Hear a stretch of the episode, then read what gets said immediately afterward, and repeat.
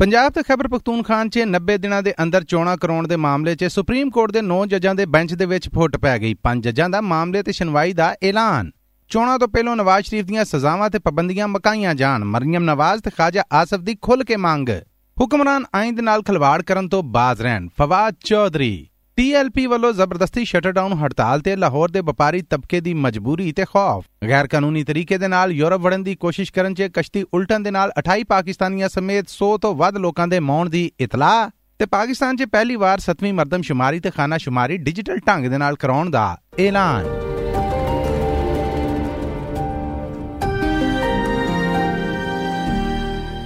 ASBS Punjabi ਹੈ। ਲੈਂਦੇ ਪੰਜਾਬ ਦੀ ਖਬਰਸਾਰ ਦੇ ਨਾਲ ਮੈਂ ਹਾਂ ਮਸੂਦ ਮੱਲੀ।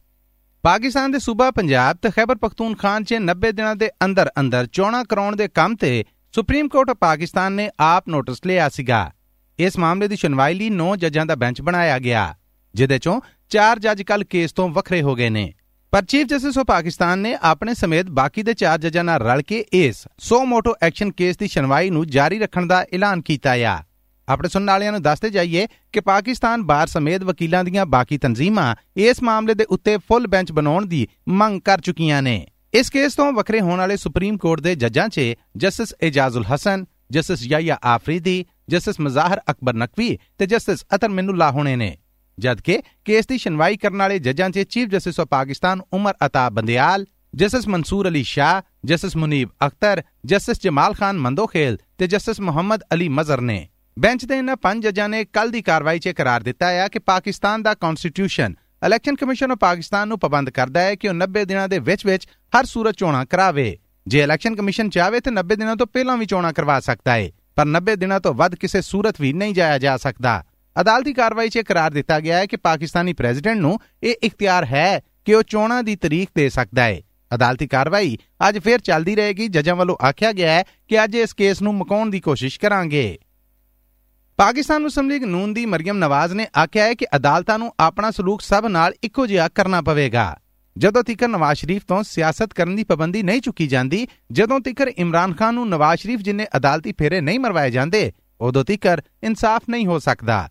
ਉਹਨਾਂ ਇੱਕ ਆਵਾਮੀ ਜਲਸੇ ਅੰਦਰ ਆਖਿਆ ਕਿ ਸਾਲ 2023 ਹੀ ਮੁਲਕ ਦੇ ਵਿੱਚ ਆਮ ਚੋਣਾਂ ਦਾ ਸਾਲ ਹੈ, ਪਰ ਇਸ ਤੋਂ ਪਹਿਲਾਂ ਨਵਾਜ਼ ਸ਼ਰੀਫ ਨੂੰ ਸਭ ਕੇਸਾਂ ਤੋਂ ਬਰੀ ਕਰਨਾ ਚਾਹੀਦਾ ਆ। ਮਰੀਮ ਨਵਾਜ਼ ਉਹਨਾਂ ਦੀਆਂ ਇਹਨਾਂ ਗੱਲਾਂ ਨੂੰ ਪਾਕਿਸਤਾਨ ਮੁਸਲਿਮ ਲੀਗ ਨੂਨ, ਯਾਨੀ ਉਹਨਾਂ ਦੀ ਹੀ ਪਾਰਟੀ ਦੇ ਖਾਜਾ ਆਸਿਫ ਨੇ کل نیشنل اسمبلی دے پلیٹ فارم تے بھی چکیا۔ نواز شریف کے ساتھ جو زیادتی ہوئی جس طرح چار سال کے بعد پی ایم ایل این کی حکومت جو ہے وہ فارغ کی گئی نواز شریف کی اور اس کو تاحیات جو ہے ڈسکوالیفائی کیا گیا۔ آپ بتائیں کون سا ایسا کوئی ادارہ ہے جس کے افراد کو تاحیات جو ہے ایک اور ادارہ جو ہے وہ ڈسکوالیفائی کر دیتا ہے؟ مجھے ڈسکوالیفائی کیا گیا تھا تاحیات کہاں یہ پریسیڈنس ہے؟ کہاں یہ قانون ہے؟ احسان خواجہ آصف ਪਾਕਿਸਤਾਨ ਤਹਿਰੀਕ ਇਨਸਾਫ ਦੇ ਪ੍ਰਧਾਨ ਇਮਰਾਨ ਖਾਨ ਦੀ ਸਿਆਸੀ ਪਾਰਟੀ ਨੇ ਸਪੀਕਰ ਨੈਸ਼ਨਲ ਅਸੈਂਬਲੀ, ਜਿਨ੍ਹਾਂ ਦਾ ਤਾਲੁਕ ਹੁਕਮਰਾਨ ਜਮਾਤ ਮੁਸਲਿਮ ਲੀਗ ਨੂਨ ਦੇ ਨਾਲ ਹੈ ਉਹਨਾਂ ਤੋਂ ਆਪਣੇ ਮਹਿਬਰਾਂ ਦੇ ਅਸਤੀਫੇ ਮਨਜ਼ੂਰ ਨਾ ਕਰਨ ਦੀ ਮੰਗ ਕੀਤੀ ਏ।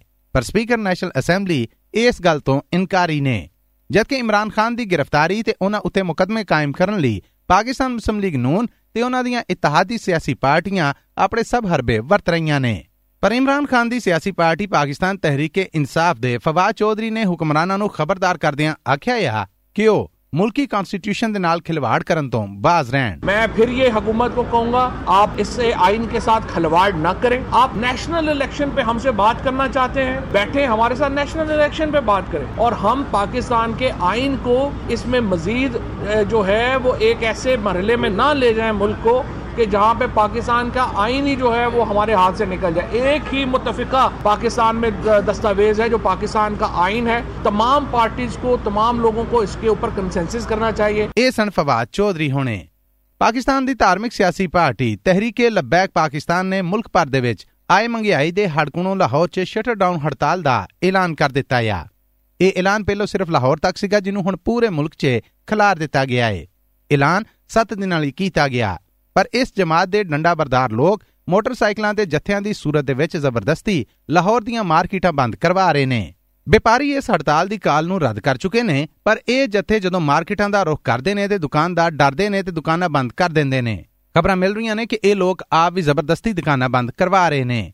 ਇਹ ਸਾਰੇ ਮਾਮਲੇ 'ਚ ਪੁਲਿਸ ਵੱਲੋਂ ਉਹ ਫੁਰਤੀ ਨਹੀਂ ਵਿਖਾਲੀ ਜਾ ਰਹੀ, ਜਿਹਦੀ ਉਮੀਦ ਕੀਤੀ ਜਾ ਸਕਦੀ ਏ। ਤਾਜਰਾਂ ਨੇ ਗਿਲਾ ਕੀਤਾ ਆ ਕਿ ਸਰਕਾਰ ਨੂੰ ਟੈਕਸ ਦੇਣ ਵਾਲੇ ਤਬਕੇ ਤੇ ਇਹਨਾਂ ਲੋਕਾਂ ਵੱਲੋਂ ਜ਼ੋਰ ਜ਼ਬਰਦਸਤੀ ਦੀ ਚੜ੍ਹਾਈ 'ਚ ਇੰਤਜ਼ਾਮੀਆ ਬੇਵਸ ਦਿਸ ਰਹੀ ਏ। ਇਹ ਲੋਕ ਧਾਰਮਿਕ ਨਾਰਿਆਂ ਦੇ ਸਿਰ ਤੇ ਕਿਸੇ ਵੀ ਕਾਰੋਬਾਰ ਉੱਤੇ ਹਲਾ ਬੋਲ ਦਿੰਦੇ ਨੇ, ਜੋ ਕਿ ਠੀਕ ਨਹੀਂ। ਜ਼ਬਰਦਸਤੀ ਦੀ ਸ਼ਟਰਡਾਊਨ ਹੜਤਾਲ ਨੂੰ ਅਸੀਰ ਰੱਦ ਕਰਨੇ ਆ। ਕੱਲ ਲਾਹੌਰ ਦੀਆਂ ਜ਼ਬਰਦਸਤੀ ਬੰਦ ਕਰਵਾਈਆਂ ਗਈਆਂ ਮਾਰਕੀਟਾਂ ਦੇ ਵਿੱਚ Anarkali, hall road, Shalmi market, Yateemkhana furniture market, moon market ਤੇ ਕਈ ਹੋਰ ਮਸ਼ਹੂਰ ਬਾਜ਼ਾਰ ਨੇ। ਅਫਰੀਕਾ ਤੋਂ ਗੈਰ ਕਾਨੂੰਨੀ ਤਰੀਕੇ ਦੇ ਨਾਲ ਯੂਰਪ ਵੜਨ ਦੀ ਕੋਸ਼ਿਸ਼ ਕਰਨ ਵਾਲੇ ਲੋਕਾਂ ਦੀ ਇੱਕ ਕਸ਼ਤੀ ਪਰਸੋਂ ਸਮੁੰਦਰ ਦੇ ਵਿੱਚ ਉਲਟ ਗਈ ਸੀ, ਜਿਹਦੇ 'ਚ ਹਜੇ ਤੀਕਰ 100 ਤੋਂ ਵੱਧ ਹਲਾਕਤਾਂ ਦੀ ਇਤਲਾਹ ਹੈ। ਮੌਨ ਵਾਲੇ ਇਹਨਾਂ ਲੋਕਾਂ 'ਚ ਬੱਚੇ ਤੇ 28 ਪਾਕਿਸਤਾਨੀ ਵੀ ਨੇ, ਜੋ ਗੈਰ ਕਾਨੂੰਨੀ ਤਰੀਕੇ ਦੇ ਨਾਲ ਯੂਰਪ ਜਾਣ ਦੀ ਕੋਸ਼ਿਸ਼ ਕਰ ਰਹੇ ਸਨ ਕਿ ਕਸ਼ਤੀ ਇਟਲੀ ਦੀਆਂ ਹੱਦਾਂ ਦੇ ਵਿੱਚ ਉਲਟ ਗਈ। ਕੋਸਟ ਗਾਰਡ ਤੇ ਤੈਰਾਕਾਂ ਵੱਲੋਂ 80 ਤੋਂ ਵੱਧ ਲੋਕਾਂ ਨੂੰ ਜੀਂਦਿਆਂ ਬਚਾਇਆ ਗਿਆ ਆ, ਜਦਕਿ ਮੌਨ ਵਾਲਿਆਂ 'ਚੋਂ 4 ਪਾਕਿਸਤਾਨੀਆਂ ਦੀ ਸ਼ਨਾਖਤ ਹੋ ਗਈ ਏ। ਇਹਨਾਂ ਵਿੱਚੋਂ ਦੋ ਦਾ ਤਾਲੁਕ ਪੰਜਾਬ ਦੇ ਜ਼ਿਲ੍ਹੇ ਗੁਜਰਾਤ, ਦੋ ਦਾ ਰਾਵਲਪਿੰਡੀ ਤੇ ਇੱਕ ਦਾ ਜੇਲਮ ਨਾਲ ਏ।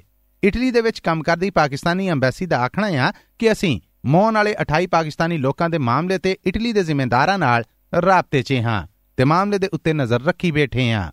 ਇਧਰ ਗੁਜਰਾਤ ਸ਼ਹਿਰ ਸਮੇਤ ਮੰਡੀ ਬਹਾਉਦੀਨ, ਗੁਜਰਾਂਵਾਲਾ, ਜੇਲਮ ਤੇ ਇਸੇ ਪੱਟੀ ਦੇ ਵਾਸਤੇ ਬਾਕੀ ਇਲਾਕਿਆਂ ਦੇ ਲੋਕ ਮੌਨ ਵਾਲੇ ਇਹਨਾਂ ਲੋਕਾਂ ਦੀਆਂ ਮਈਤਾਂ ਉਡੀਕ ਰਹੇ ਨੇ।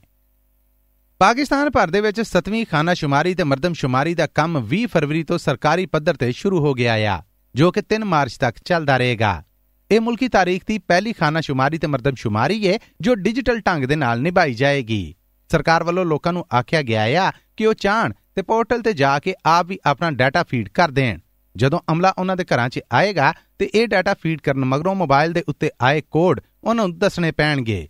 ਉਹ ਆਪ ਸਾਰੇ ਰਿਕਾਰਡ ਦੀ ਵੈਰੀਫਿਕੇਸ਼ਨ ਕਰ ਲੈਣਗੇ। ਪਾਕਿਸਤਾਨ ਦੇ ਵਿੱਚ ਇਹ ਪਹਿਲਾ ਮੌਕਾ ਹੈ ਕਿ ਲੋਕਾਂ ਨੂੰ ਆਪਣਾ ਡਾਟਾ ਆਪ ਦਰਜ ਕਰਨ ਲਈ ਪੋਰਟਲ ਤੱਕ ਪਹੁੰਚ ਦਿੱਤੀ ਗਈ ਏ। ਇਸ ਤੋਂ ਪਹਿਲਾਂ ਇਹ ਕੰਮ ਅਮਲੇ ਵੱਲੋਂ ਕੀਤਾ ਜਾਂਦਾ ਸੀਗਾ, ਜਿਹਦਾ ਕਾਗਜ਼ੀ ਰਿਕਾਰਡ ਬਾਅਦ ਦੇ ਵਿੱਚ ਕੰਪਿਊਟਰ ਰਿਕਾਰਡ ਦਾ ਹਿੱਸਾ ਬਣਦਾ ਸੀ ਤੇ ਡਾਟਾ ਦੇਣ ਵਾਲੀ ਦੀ ਉਸ ਤੱਕ ਪਹੁੰਚ ਨਹੀਂ ਸੀ ਹੁੰਦੀ, ਕਿ ਉਹ ਆਪਣੇ ਇੰਦਰਾਜ ਨੂੰ ਆਪ ਵੀ ਵੇਖ ਸਕੇ ਕਿ ਉਹ ਠੀਕ ਹੈ ਜਾਂ ਉਹਦੇ 'ਚ ਕੋਈ ਗਲਤੀ ਏ। ਇਸ ਵਾਰ ਵੀ ਇਹ ਕੰਮ ਅਮਲੇ ਰਾਹੀਂ ਕੀਤਾ ਜਾਏਗਾ, ਪਰ ਐਰਕੀ ਰਜਿਸਟਰ ਜਾਂ ਕਾਗਜ਼ੀ ਇੰਦਰਾਜ ਦੀ ਥਾਂ ਅਮਲੇ ਨੂੰ ਕੰਪਿਊਟਰਾਈਜ਼ਡ ਟੈਬ ਦਿੱਤੇ ਜਾਣਗੇ। ਲੋ ਜੀ ਇਸ ਹਫ਼ਤੇ ਲਈ ਲਿੰਦ ਪੰਜਾਬ ਤੋਂ ਇੰਨਾ ਹੀ।